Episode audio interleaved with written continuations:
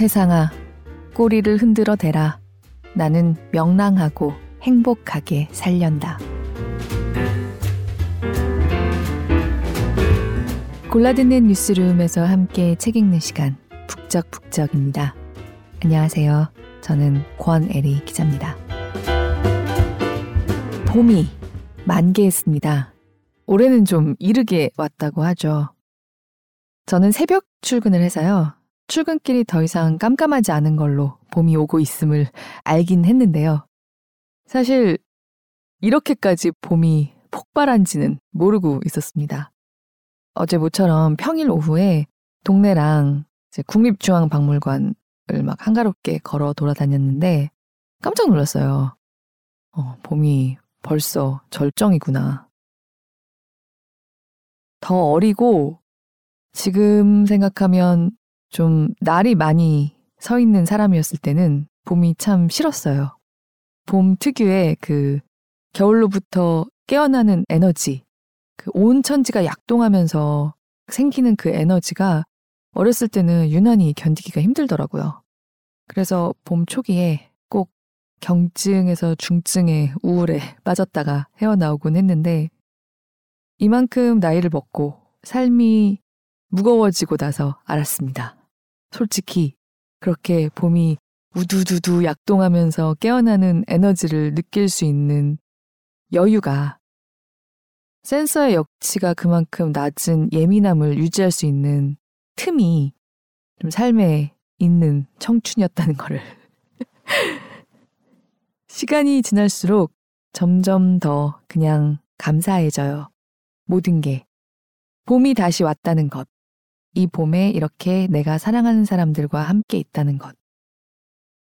모든 계절들 중에서도 유독 봄이 바로 그 새롭게 다시 시작하는 에너지 때문인지 우리 인생이 그야말로 찰나보다 유한하다는 것을 그래서 찰나가 이토록 영원하게 느껴진다는 것을 일깨워주는 계절인 것 같습니다. 오늘 함께 읽고 싶은 책은 인생의 봄에는 할 일이 참 많습니다. 입니다. 지난 2월에 수오서재에서 출간됐습니다. 애나 메리 로버트슨 모지스라는 미국 할머니의 인터뷰와 편지, 구술 기록을 모은 책입니다. 애나 메리 로버트슨 모지스는 1860년생입니다. 그리고 101세까지 살다 갔습니다. 미국 동부 농장에서 태어나서 평생 10명의 아이를 낳고요. 그중 다섯 명이 태어나자마자 사망하는 걸 지켜봤습니다. 농장일하고 10대 때부터 당시 용어로 가정부로 일하고 또 평생 바느질해서 돈 벌고 그러다가 70대 중반에 이르러서야 관절염이 심해져서 자수 놓는 일 하던 걸 그만두고 그림을 그때 그리기 시작합니다. 그리고 우연히 한 수집가의 눈에 띄어서 70대 후반에 그리기 시작한 그림이 유명해지고 80대에 미국 전국적으로 유명해져요.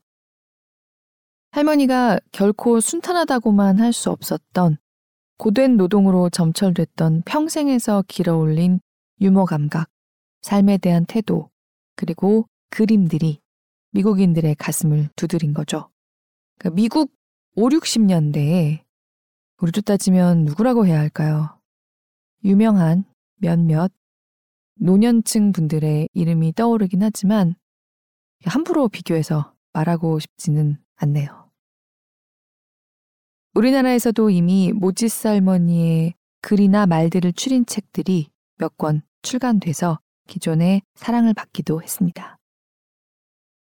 인생의 봄에는 할 일이 참 많습니다는 이 책의 제목은 모지스 할머니, 화가 모지스가 봄에라는 제목의 84세에 그렸던 자신의 작품에 대해서 설명하면서 했던 말에서 따온 거예요. 맨 앞에 낭독했던 세상아 꼬리를 흔들어대라. 이것도 당시 미국 대선과 국제 정세에 대한 기사를 읽다가 남겼던 모지스 할머니의 말이라고 합니다. 북적북적에 참여했던 초기에 97번의 봄, 여름, 가을, 겨울이란 책을 읽었던 적이 있습니다. 평생 농사를 지으며 살아오셨고 남편이 돌아간 뒤에야 노년에 비로소 한글을 배워서 쓰기 시작했던 97, 97세 이용남 할머니의 일기 모음집이었는데요. 손자분이 출판하셨어요. 지금까지 북적북적을 하면서 새롭게 읽었던 책 중에 가장 마음 깊이 남아있는 책 중에 하나입니다. 할머니의 삶 그대로. 맞는 것보다 틀린 맞춤법이 더 많은 한자 한자에 녹아있는 그 문학성이 너무 뛰어나서 솔직히 놀라지 않을 수가 없었고요. 삶과 글에 대해서 문득 멈추고 다시 한번 생각하고 반성하게 해준 계기이기도 했습니다. 우리 할머니에게 이런 손자가 되드리지 못한 스스로를 부끄러워하면서 참 사람의 영혼이란 게 무엇인가, 어떻게 이럴까 새삼 생각하면서 읽어 내려갔던 책인데요. 말하자면 오늘의 미국 할머니, 애나 메리 로버트슨 모지스가 남긴 말들을 읽으면서 오랜만에 이용남 할머니, 그리고 우리 할머니를 생각했습니다. 특유의 유머 감각으로 100년을 살아낸 미국 할머니는 이용남 할머니나 역시 북적북적에서 읽었던 100년을 살아보니의 저자 김형석 교수님과는 조금 느낌이 다르긴 합니다. 하지만 이분들 모두가 참 찬란한 봄인 것은 같구나. 저는 그런 생각이 들었어요. 오늘 낭독에는 포함하지 않았지만 이 책 중에는 노년의 일종의 아이콘처럼 유명해진 모지스 할머니에 대해서 이분을 직접 만나봤던 사람이 모지스 할머니 작품이 향수에 젖어 있다고 생각하는 사람이 많은데 내가 만난 할머니는 그렇지 않았다. 만나본 중에 손에 꼽을 만큼 감상적이지 않은 분이었다고 말했다는 내용이 나옵니다. 모지스 할머니는 이용남 할머니와 달리 유명해져서 돈도 많이 벌었습니다. 뭐, 할머니 한 분을 세상이 자기 입맛에 맞게 끄집어내다가 아이콘처럼 추어 올렸다고 시니컬하게 바라보는 사람들이 많았을 것 같다는 짐작이 벌써 드는데요. 이 책 안에도 그런 식으로 이른바 식자들로부터 할머니가 조롱당했던 분위기 같은 게 좀 감지되는 에피소드들도 나옵니다. 하지만 그건 세상이 한 짓이잖아요. 모지스 할머니는 자기 인생 100년을 자기에게 당당하게 제대로 살아낸 분이었고요. 진지한 화가였습니다. 진지한 화가에게 당신 제대로 된 미술 교육도 못 받은 80세 할머니 아니야. 라는 식으로 색안경을 끼고 얘기하는 사람들이야말로 예술의 본질을 잘 모르는 사람들이었을 것 같아요. 모지스 할머니의 작품을 자기가 진심으로 별로라고 생각하는 건지 아니면 세련된 사람이라면 싫다고 해야 하는 것 같아서 그런 건지 은연중에 마음속에서 남과 스스로의 눈치를 보며 정해놓은 틀이 있었던 건 아닌지 스스로들부터 반성하는 게 좋지 않았을까. 정말 진심으로 그림이 별로라면 이 그림은 그냥 내가 좋아하는 스타일은 아니야 라고 말하기만 하면 되는 게 아닐까. 100년의 삶을 이렇게 스스로에게 당당하게 꾸려간 사람들, 100년이든 아니든 얼마간의 시간이든 스스로에게 당당하게 자기의 삶을 꾸려가는 모든 사람들은 정말로 깊이 존중받아야 마땅하다는 생각을 이 책을 읽으면서 다시 한번 했습니다.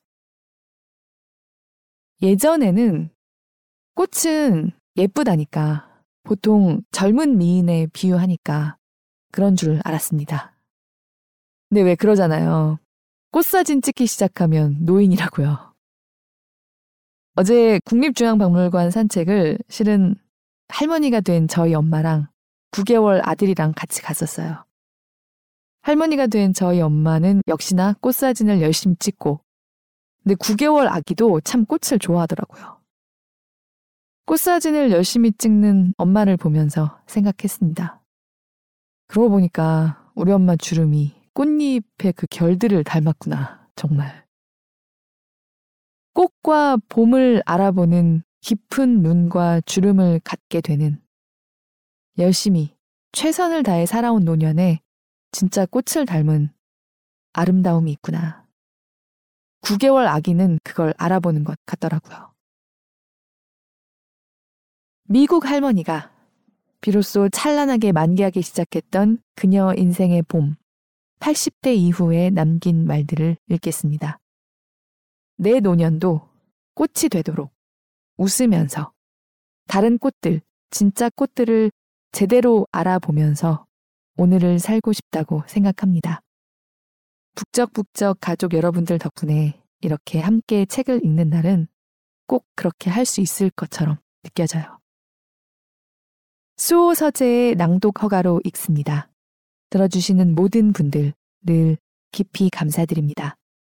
이렇게 만개한 올해 봄에도 북적북적 함께 해주세요. 고맙습니다.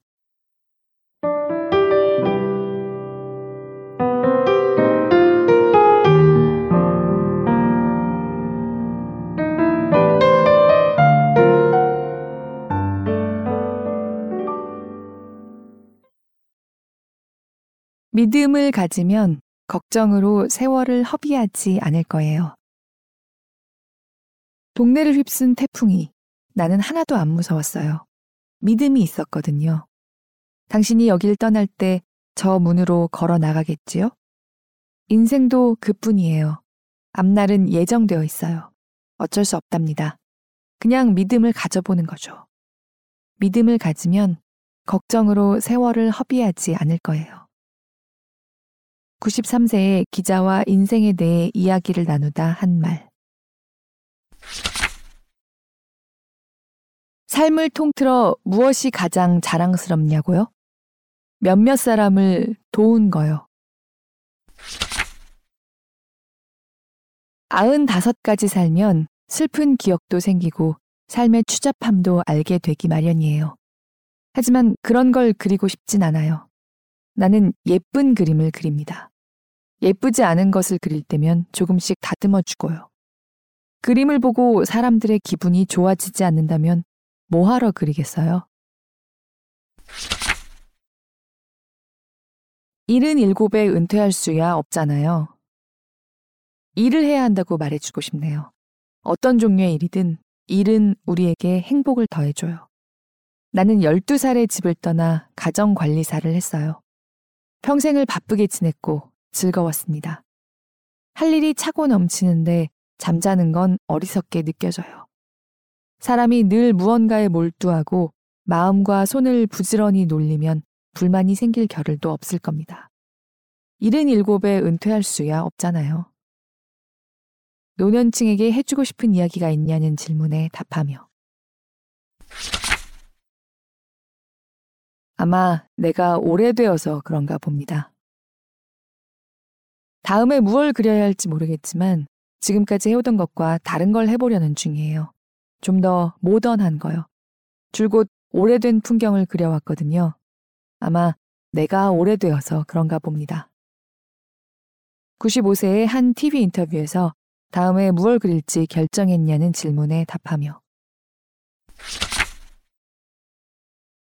77살이 되기 전에는 내가 그림을 그릴 수 있다는 사실을 전혀 몰랐어요.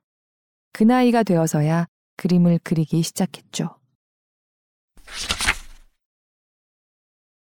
내가 만약 그림을 안 그렸다면 아마 닭을 키웠을 거예요. 지금도 닭은 키울 수 있습니다. 나는 절대로 흔들의자에 가만히 앉아 누군가 날 도와주겠거니 기다리고 있진 못해요.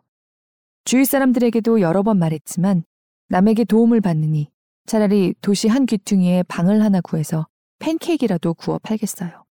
오직 팬케이크와 시럽뿐이겠지만요. 간단한 아침 식사처럼 말이에요. 그림을 그려서 그렇게 큰 돈을 벌게 되리라고는 꿈에도 생각지 못했어요. 늙음하게 찾아온 유명세나 언론의 관심에 신경 쓰기에는 나는 나이가 너무 많아요.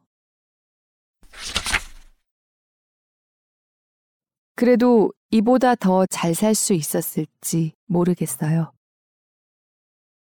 길고도 고된 삶이었습니다. 그래도 이보다 더 잘 살 수 있었을지 모르겠어요. 아마 그러진 못했을 겁니다. 99세의 뉴욕타임스 인터뷰에서 한 말. 그림을 그릴 때면 어린 시절을 다시 살아보는 느낌이 들어요.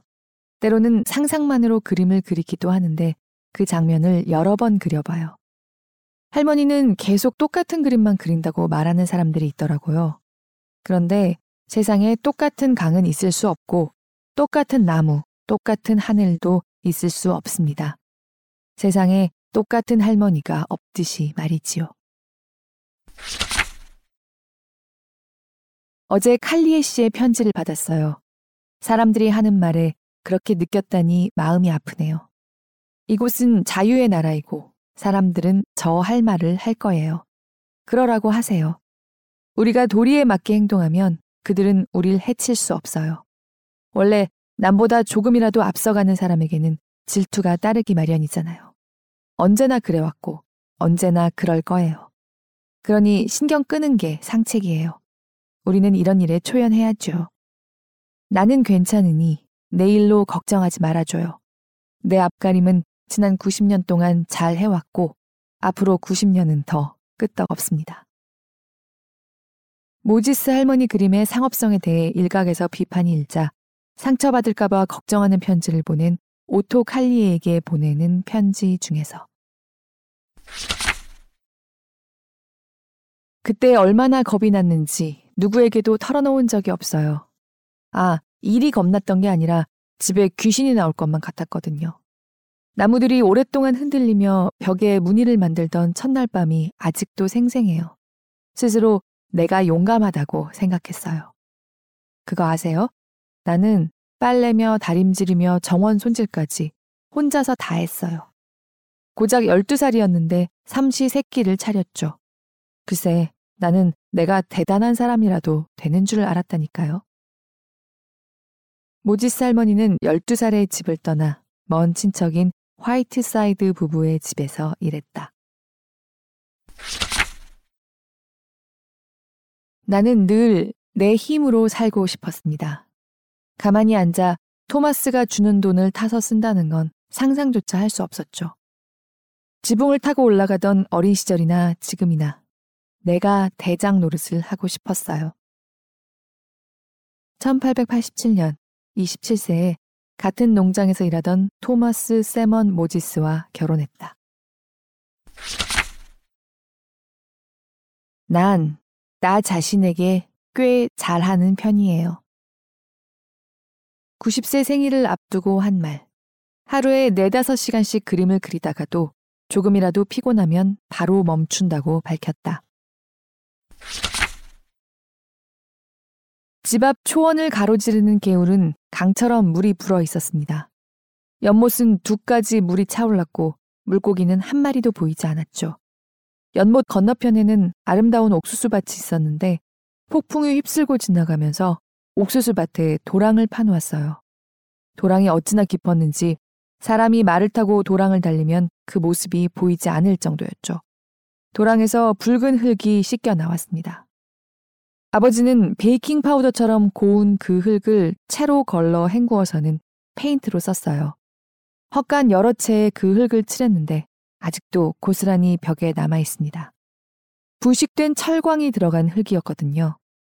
비는 며칠 동안 계속 내렸고 덕분에 우물과 샘의 물이 차올랐어요. 그때 아버지는 말씀하셨죠. 크게 잃는 게 있으면 작게 얻는 것도 있는 법이라고요. 나는 농부와 결혼했어요. 뉴욕주 그리니치에서 나고 자랐지만 신혼 초에 버지니아주로 이사가게 되었죠. 그림 그릴 생각은 전혀 못했어요. 그럴 틈이 없었거든요. 그때는 식구들 밥 챙기랴, 살림하랴, 버터 만들랴. 내 시간의 전부가 그렇게 쓰였어요. 더군다나 버터 만들기가 캔버스에 물감을 칠하는 것보다 훨씬 더 어려워요. 하지만 난 버터를 잘 만들었어요. 농장에 우유가 많이 남아 돌아서 겸사겸사 버터를 만들기 시작했어요. 파운드당 10센트면 우리가 먹을 만큼의 버터를 살 수 있었지만 맛이 지지리도 없었거든요. 어쨌든 우리가 쓸 양보다 버터를 많이 만들었기 때문에 그중 일부를 식료품과 맞바꿀 수 있지 않겠냐고 남편에게 말했고 실제로 맞바꿔 왔죠. 그거 아세요? 얼마 안 가 내가 만든 버터를 찾는 손님이 줄을 서는 바람에 결국 파운드당 50센트에 팔게 되었어요. 그러니 내가 만약 그 일을 계속했다면 잘 나가는 낙농인이 되었을 수도 있겠죠. 글쎄요. 사람들이 나랑 같이 다니는 게 자랑스럽다던데 나는 그냥 이렇게 말해요. 전에는 나랑 같이 다니는 게 안 자랑스러웠냐고요. 사람들이 날 두고 난리 굿을 쳐도 그러라고 내버려 둡니다. 나는 예나 지금이나 똑같은 사람이거든요. 폭발적인 인기에 대해 어떻게 생각하느냐는 질문에 답하며 첫 아이가 태어났을 때 결심했어요. 내 아이들에게 언제나 진실만을 말하겠다고. 내가 진실을 말하면 애들도 그걸 알아요. 나는 그렇게 해야 한다고 믿고 그렇게 하고 있어요. 트루먼 대통령요? 내 아들내미들처럼 시골 촌뜨기죠. 아마 소를 좋아할걸요? 미국의 제33대 대통령 해리 트루먼 대통령에 대해 말하며 피아노를 칠 수 있다는 사실을 못 믿겠다고 했죠. 트루먼 대통령이 어쩌다 피아노 연주까지 들려주었느냐는 질문에 답하며 한 번은 토마스가 이런 말을 했어요. 난 내가 죽는 건 두렵지 않아요. 그래서 내가 말했죠. 당신은 안 죽어요. 당신이 얼마나 건강한데. 내가 죽는 건 정말 두렵지 않지만 당신 혼자 여기 두고 나 먼저 가느니 차라리 당신이 설원 아래 묻혀 있다고 생각하는 편이 낫겠어요. 그 말을 받아 내가 이렇게 말했어요. 토머스, 난 당신을 만나기 전에도 혼자 잘 살았거든요. 그랬더니 토마스가 이렇게 말했어요. 나도 그건 알아요. 하지만 당신이 지금 혼자가 된다면 그때와는 다를 거예요. 만약에 이승으로 돌아올 수만 있다면 나는 다시 이곳으로 돌아와 당신을 보살필 거예요. 마치 머지않아 세상을 떠나리라는 걸 아는 사람처럼 그런 말을 했습니다. 그쪽 사람들은 영 별로더라고요. 꼭 벽지나 카펫을 디자인하는 것 같아요. 자꾸만 뱀을 그려대는데 뱀이 점점 커지고 못생겨지잖아요. 피카소에 대해 어떻게 생각하냐고요? 그게 누군데요? 당시 유행하던 추상주의에 대해 말하며 그림을 아주 오랫동안 그려왔어요. 이제 다른 일을 해볼까 봐요. 집을 지어볼 수도 있을 것 같고, 하기야 주부 경력이 몇 년인데요. 살림을 더 쉽게 해서 여자들의 여가 시간을 늘려줄 방법을 여러 가지 생각해 뒀어요. 그렇게 되면 개 중에는 그림을 그리기 시작하는 여자들도 있겠죠. 어려울 것도 없으니까요. 그래서 언젠가는 남자들이 엄마가 만든 파이가 아니라 엄마가 그린 그림을 그리워하는 날이 올 수도 있을 거예요. 전혀 없어요. 하지만 피해갈 순 없죠. 어떤 색들은 날 사로잡아요. 내 앞치마 테두리에 청록색을 한번 보세요. 이 색은 너무 좋아서 먹어버릴 수도 있을 것 같아요. 할머니만의 색 이론이 있느냐는 질문에 답하며 내가 할 수 있는 거라곤 오랫동안 진열돼 손때탄 그림들을 그런 터무니없는 가격에 팔지 말아달라고 당부하는 것 뿐이에요. 가격을 내리든지 아예 팔지 말든지 해야 해요. 자, 보세요. 어떤 사람은 맛있는 빵을 한가득 구워 대중에게 나눠주면서 신선할 때 마음껏 먹으라고 해요. 그런데 또 어떤 사람은 그 빵을 항아리에 쟁여둬요. 오래되고 딱딱해진 빵은 맛이 떨어져 아무도 먹지 않으려고 하죠. 그림도 똑같습니다. 내가 만약 그런 식으로 그림이 팔리는 데 의존한다면 굶어 죽고 말 거예요. 나는 11살 때부터 내 힘으로 밥벌이를 해왔고 지금도 충분히 그럴 수 있어요. 남의 도움을 받지 않아도요. 오토 칼리에가 매긴 그림 판매가에 관련해 칼도어에게 쓴 편지 중에서 칼리에는 모지스 할머니의 경제관념에 대해 뉴욕타임스 1959년 9월 6일자 기사에서 다음과 같이 언급했다.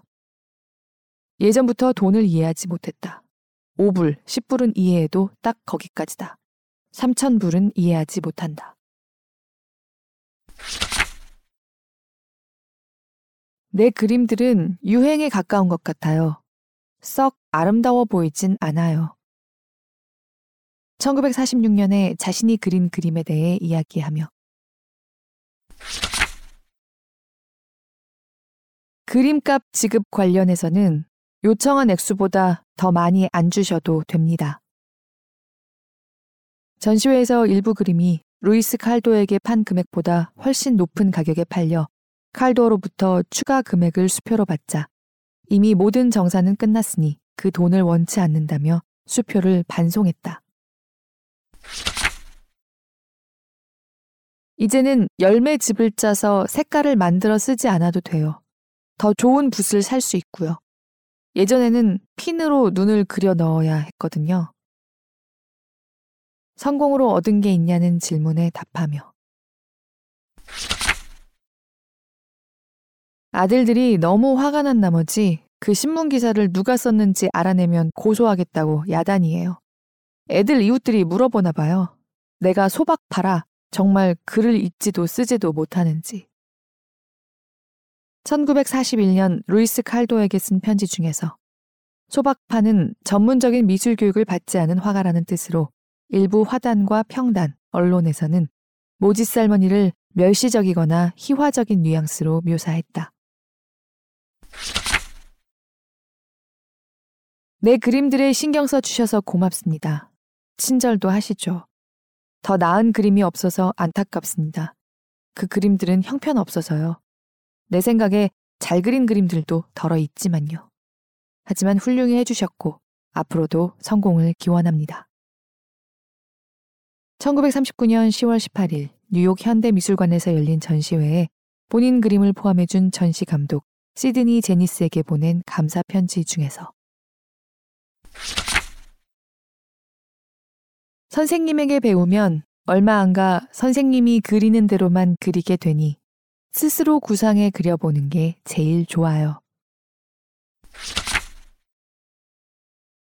두 눈만 있으면 누구나 그림을 그릴 수 있어요.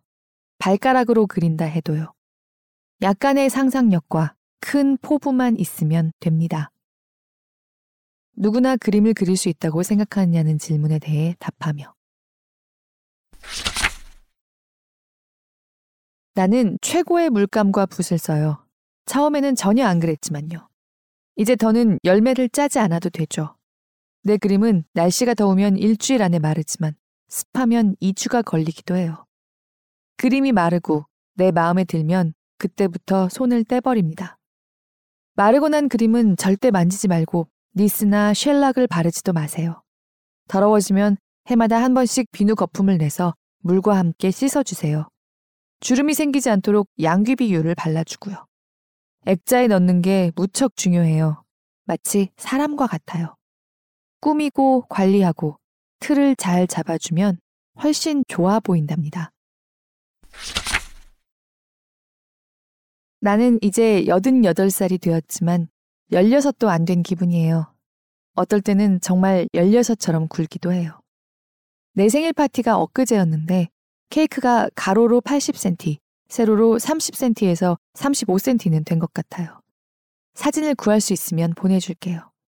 노먼 로구드가 케이크를 꾸며줬고 자르는 것도 도와줬답니다. 신문기자랑 촬영기사까지 해서 총 100명 정도 왔었어요.